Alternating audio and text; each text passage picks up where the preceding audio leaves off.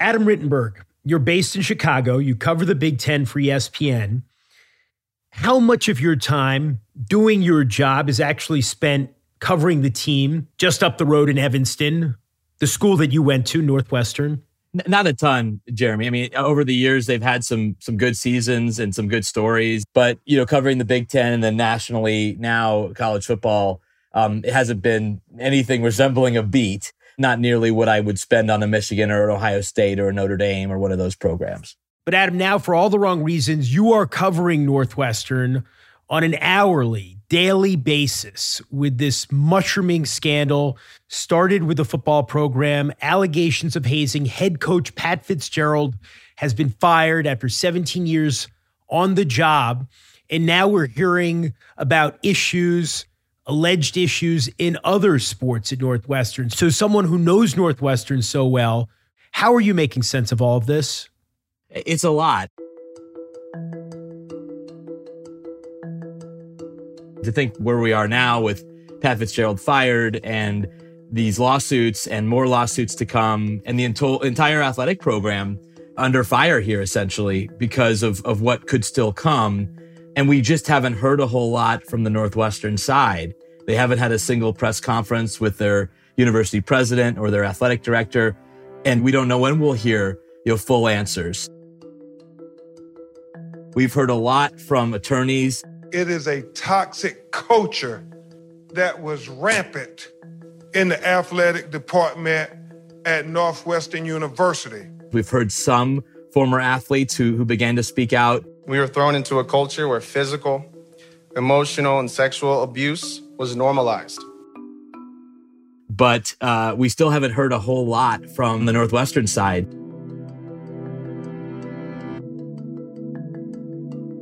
You know, Northwestern, again, certainly is not an athletic powerhouse, but uh, you know, is a place that consistently was, at least in football, the top or one of the top five graduation rates in the country. A place that proudly talked about its culture in the athletic program. This has actually been a very uh, performance wise successful period for Northwestern relative to its history. So to have this all flood at once it's jarring.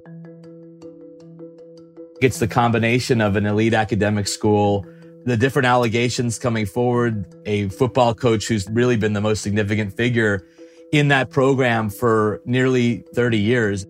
They haven't had anything resembling what's gone on here over the last few weeks.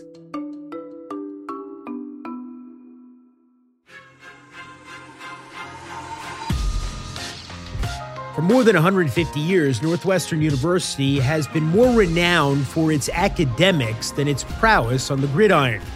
The type of school that seems like the last place you would expect to find a scandal involving hazing and abuse in its football program.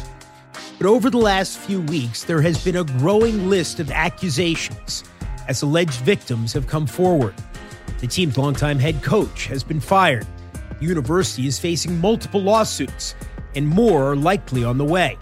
So today, Adam Rittenberg explains this complex case from its beginnings, what we know, what we don't know, and where it might be heading next. I'm Jeremy Schaap.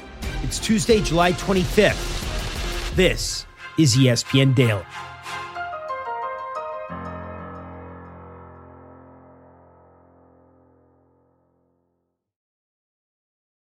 Delicious meat, nutritious. In the snack that packs a real protein punch, Wonderful Pistachios, one of the highest protein nuts out there. Each one ounce serving has six grams of protein, giving you over 10% of your daily value. Trust me, I've been eating them like there's no tomorrow all week. Wonderful Pistachios also come in a variety of flavors and sizes, perfect for enjoying with your family and friends or taking them with you on the go. And you, like me, are on the go a lot taking the kids to school, hopping from meeting to meeting, shopping for groceries, whatever it may be. Well, the good news is not only are wonderful pistachios a complete protein providing all nine essential amino acids, they're also great for all your adventures. So whether you're a pistachio purist who loves cracking open every nut or you prefer the convenience of no shells pistachios, Wonderful Pistachios has got you covered. Grab Wonderful Pistachios and elevate your snack game today. Visit wonderfulpistachios.com to learn more. Adam Rittenberg, as we were talking about at the top, this scandal surrounding these allegations of hazing at Northwestern, starting in the football program, but expanding beyond the football program, it's complicated, it's layered. How did this all get started? It really got started on November 30th with an email sent from a Northwestern football player at the time who's no longer with the program to the university's uh, head of compliance in the athletic department. And this this was sent actually from a anonymous email. It was not even his his name on the email. Um, and he he detailed in that email, you know, some of these practices that he had seen in Northwestern football, including hazing. The response from Northwestern came pretty swiftly. Two days later, they had contacted an attorney, Maggie Hickey, and her law firm to begin an investigation. That investigation began in December and then continued throughout uh, uh, you know the first half of 2023 until uh, we, we we learned on July 7th that that investigation had essentially been completed and that several disciplinary measures were were were being enacted by Northwestern, including the two week suspension of head coach Pat Fitzgerald, but also uh, having an independent locker room monitor, someone who wouldn't report to the football staff, basically this person, even though it was a single whistleblower, that was a single person who was alleging hazing in the program, and that that person's allegations in interviews with others were largely corroborated, but there was not evidence from Maggie Hickey and her team that Pat Fitzgerald or the football staff was aware of, of what was going on. They did say that there were opportunities to become aware and, and that it could have been reported, but um, that investigation, which again, we've only seen an executive summary of, uh, resulted in a two week suspension for head coach Pat Fitzgerald and some other measures for the program going forward. So this is uh, something that was concerning, but didn't seem like that big of a deal. And then obviously it changed the next day. Before we get to the next day, to really understand this story, you have to be aware of the context of Pat Fitzgerald's history at Northwestern. For people who don't know, who don't know his story, and what he represents at this school, how would you describe it? So Pat Fitzgerald, um, you know, came to Northwestern as a freshman. At that time, Northwestern was the worst major conference program in in college football, and it wasn't even close.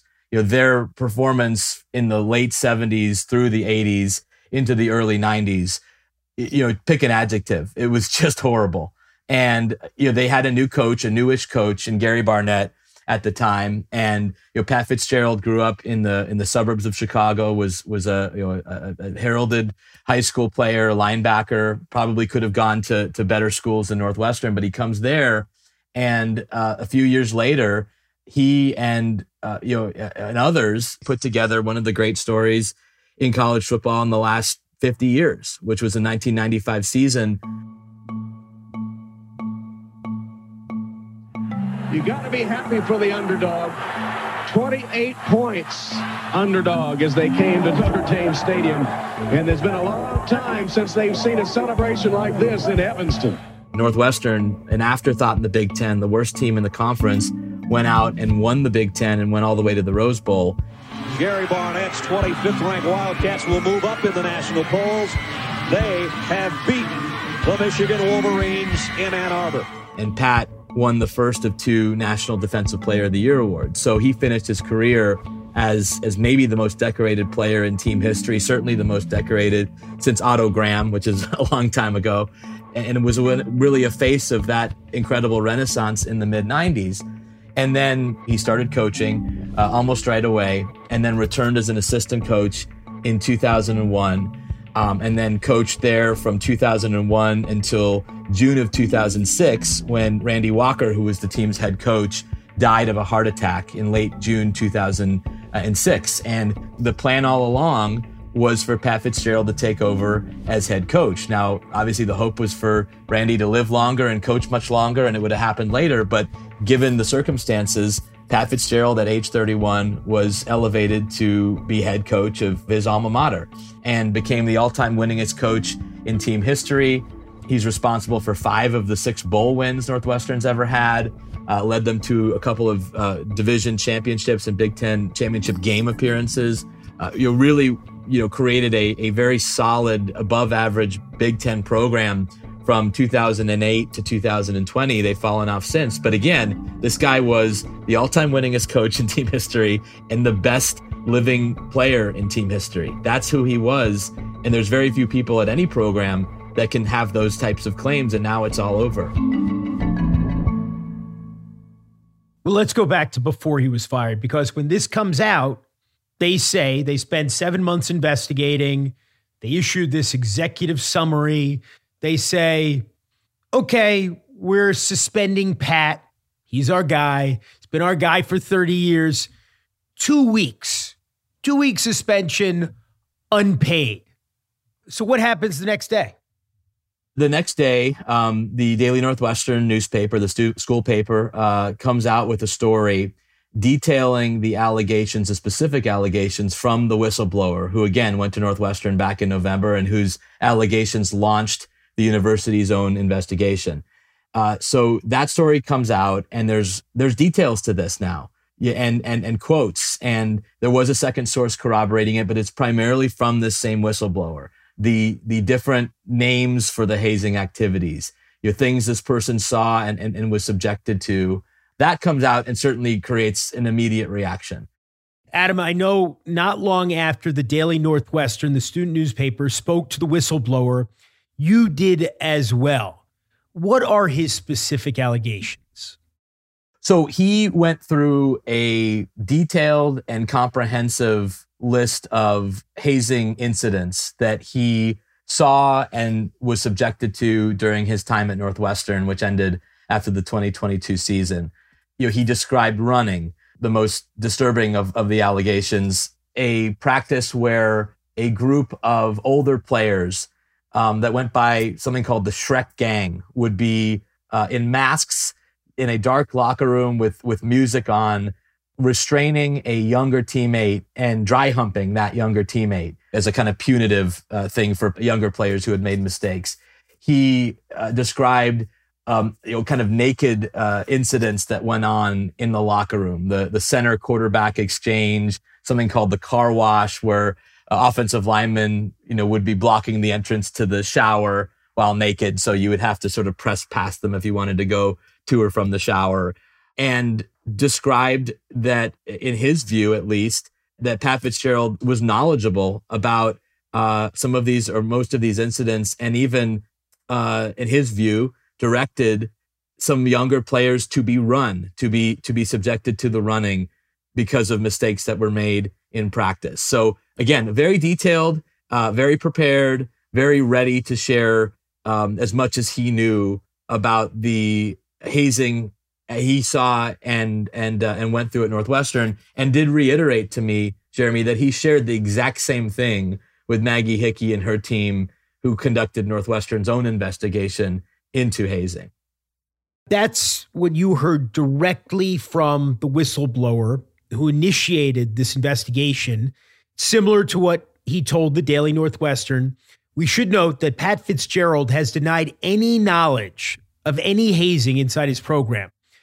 But when this Daily Northwestern report comes out Saturday, July 8th, what happens? How is it received?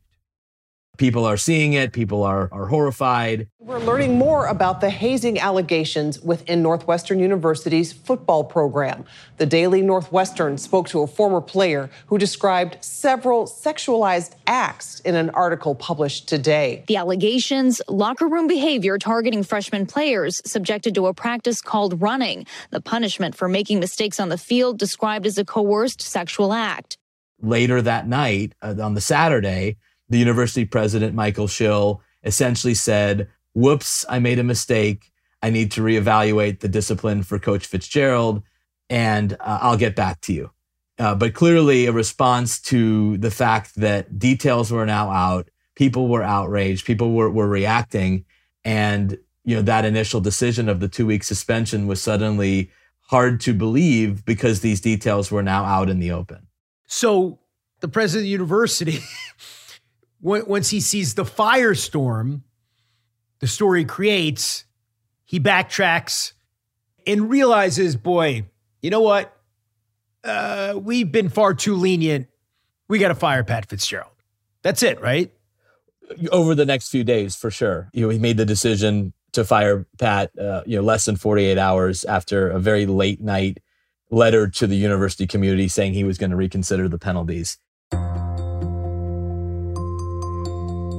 In a stunning escalation to the Northwestern hazing scandal, head coach Pat Fitzgerald was fired yesterday, three days after an initial punishment of a two week suspension. Pat Fitzgerald's two week suspension turned into less than two weeks' notice as Northwestern fired its head football coach Monday night in the wake of a team hazing scandal.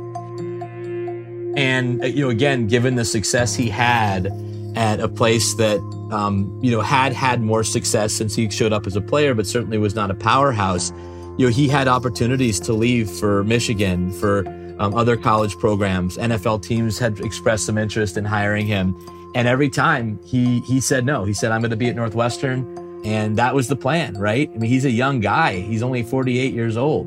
And his his his oldest son, Jack, is a freshman tight end for the team. And he's got two other sons who may have played for him. I mean, he he could have been there um, for a lot longer, uh, you know, decade plus more. You know, for Pat Fitzgerald to be fired at 48 and um, especially in the midst of what happened and, and the circumstances that, that led to that, uh, no one could have ever predicted that. No one thought that was coming. All right, coming up, we're going to ask Adam about what's been happening since Pat Fitzgerald was fired as this scandal at Northwestern continues to mushroom.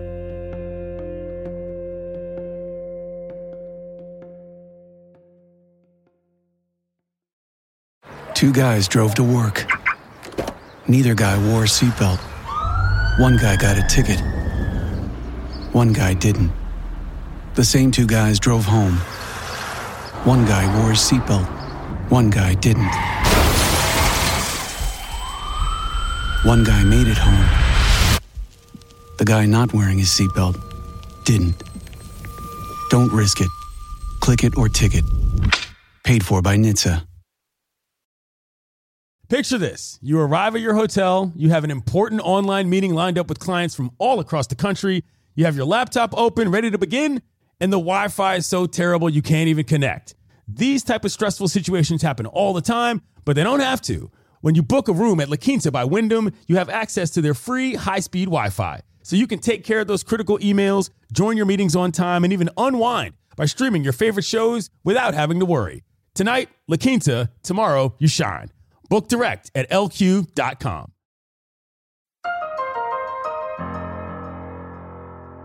So, Adam, since Pat Fitzgerald was fired on July 10th, a number of former football players have come forward with allegations of what they say happened to them in the football program. Some of it's come in media reports, some at press conferences, and then there have been lawsuits as well, four lawsuits to date that have been filed, including one that was filed yesterday. Tell us about that most recent lawsuit. Right. So on Monday, former Northwestern player Lloyd Yates became the first to put his name as a plaintiff on a lawsuit against the university. So unlike the previous three, he's not a John Doe. We know who he is. He played for Northwestern from 2015 to 2017.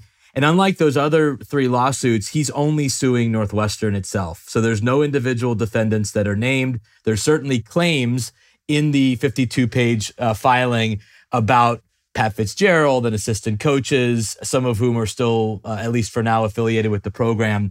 But again, the sole defendant is Northwestern. You know, he is again uh, outlining what he believes to be a, a culture of hazing and abuse.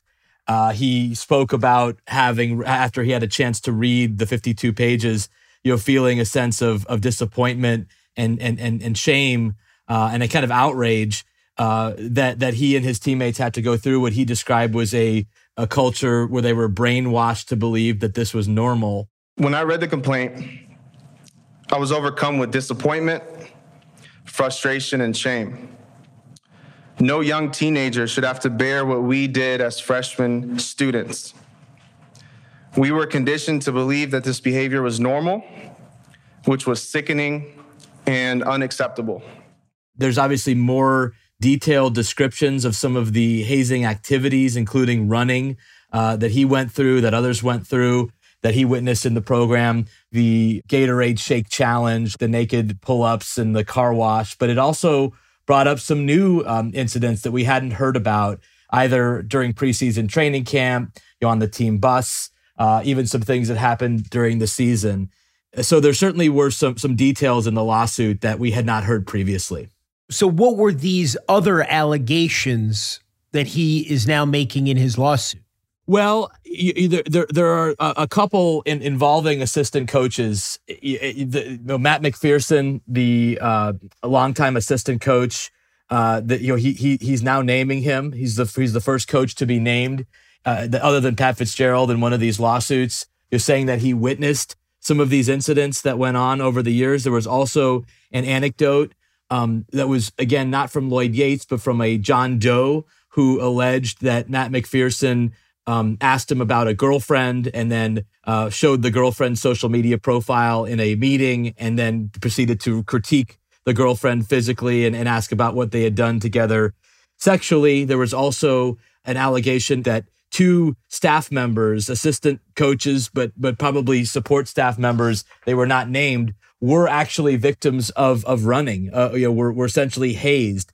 I, I asked the attorneys if if those people um, had acknowledged that and had been contacted, they did not confirm anything. They, they basically dodged the question. So, but again, according to uh, Lloyd Yates and, and, and some of the others who are mentioned in this lawsuit, even though he's the sole plaintiff, uh, there were at least two instances where assistant coaches were victims of the hazing. As in the other lawsuits, the three lawsuits that were filed last week, and at the press conference at which Lloyd Yates appeared, again in this lawsuit, there are no names attached to any of the alleged perpetrators. That is, the football players who are allegedly committing these hazing acts. So, what did Lloyd Yates have to say about them? Why didn't he name names? Right. So, Lloyd is taking the position that everyone is a victim. Everyone is a victim of Northwestern's toxic culture that enabled hazing to occur for many years. So even if you were a perpetrator of hazing, even if you were a ringleader of this mm. Shrek group or the Shrek gang or, or what have you, that you ultimately were a victim because more than likely you had been hazed earlier in your career and either didn't see it that way or were encouraged that it was just normal and eventually you're going to be the one that's that's sort of leading the charge. And I want to make that clear, no matter what role, if you were being hazed or on, you know, the, per- the perpetrating side, it was just really um, a culture that you had to find a position within. And for some guys, that's where their identity was, but they're not at fault. They are just as much victims as us. They believe that the real blame here lies with the program itself and the university for um, not addressing and stopping this, and that everybody, even the ones who were maybe most egregiously uh, doing the hazing were actually still victims of this environment. So, Ben Crump, who is one of Lloyd Yates's attorneys, the noted civil rights lawyer, what does he say about plans for future legal action? So, Ben Crump said he anticipates more than 30 lawsuits being filed in the next few weeks and months. I think we can anticipate similar hazing incidents to be outlined. If you're listening, and you were a victim of hazing at Northwest University or any other college across America, you are not alone. We stand with you. We hear you. Join this Me Too moment for college sports and let's make a difference. He's not sure yet if this could be uh, classified as a class action but uh, you know certainly more to come. Uh, on, you know, and, and I would anticipate at least uh, you know two two players who are named in Lloyd Yates's lawsuit, Simba Short and Warren Miles Long, to be filing their own lawsuits very soon. So for Northwestern itself, the university, which is named in Lloyd Yates's suit, you know, we're talking about being in in between a rock and a hard place, right? Because they fired Pat Fitzgerald they talked about misconduct in the program, but now they also have to protect themselves, you would assume, legally. So, what are they saying now? Right. So, uh, again, not not saying a whole lot. Although, right around the time that Ben Crump went to the podium to begin this news conference, Michael Schill, the university president at Northwestern, sent a, another letter to the campus community um, highlighting a few things. Uh, certainly, I, I, would describe it mostly as a def- as, as a defense of Northwestern athletics and athletics culture, essentially saying that yes, some horrible things have happened in the football program, that Northwestern has been you know critiqued and um, criticized for, but overall, this is a program that has had a lot of positive things happen and produced a lot of athletes of character. He said so. He referenced broad brushing and um, and said that while all claims of hazing will be investigated, you know there are still a lot of good stories coming out of Northwestern athletics. So it's the first time that he, I guess, emphatically to a degree, has has come out you know publicly supportive of some of the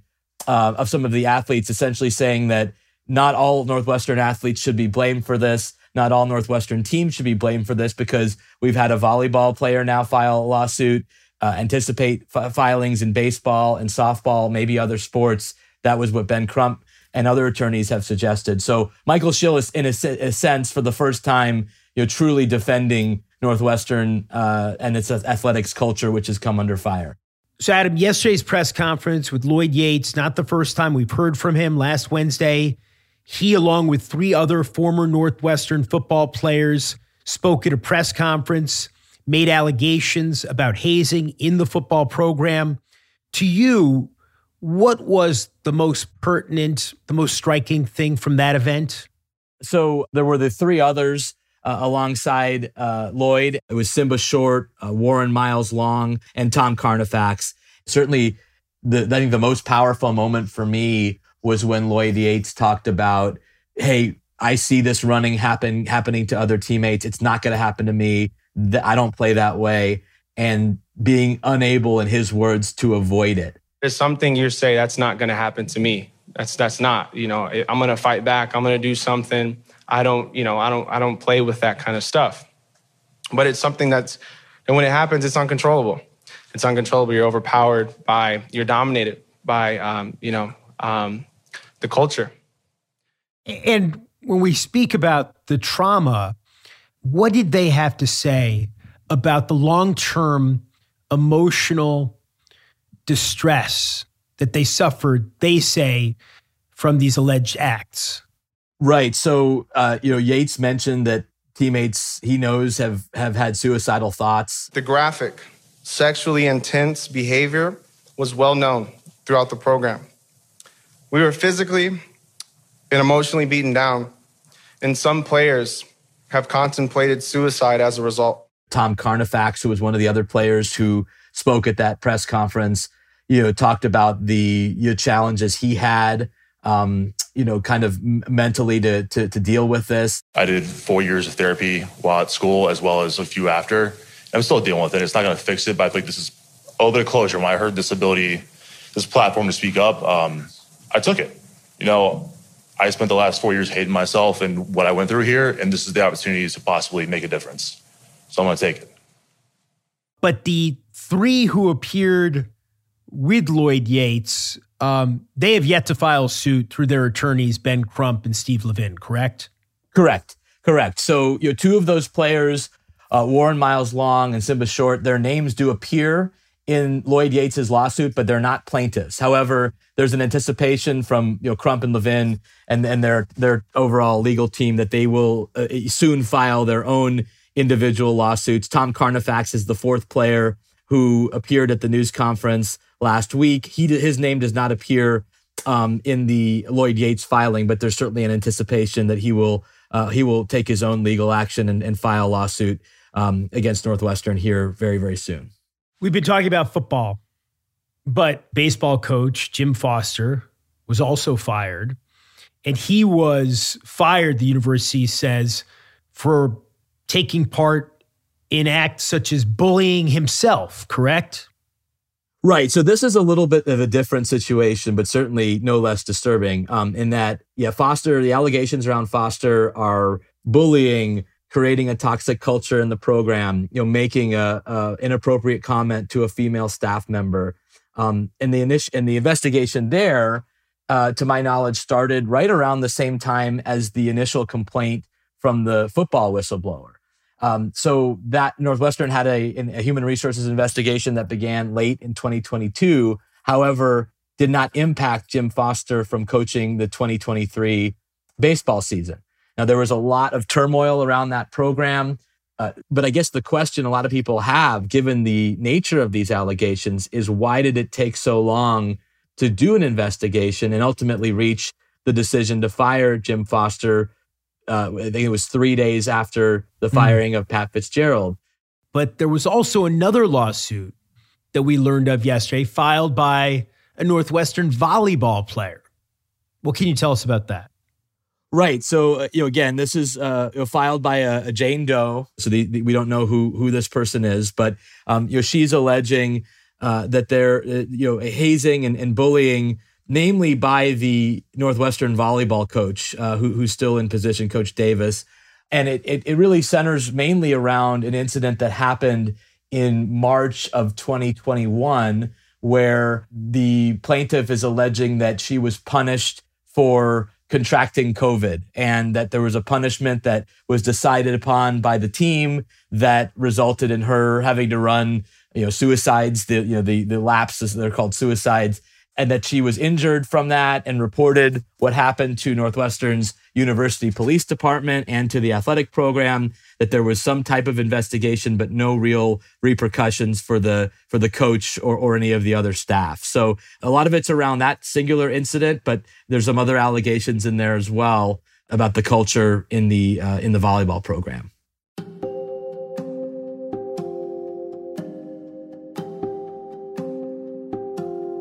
Well, sounds like it's just the beginning of this assignment for you. And I'm sure we'll be checking in as this continues. Thank you so much for joining us and explaining to us what has been going on in Evanston for the last several weeks. I appreciate it. It's certainly been a unique story and, and one that's certainly far from over.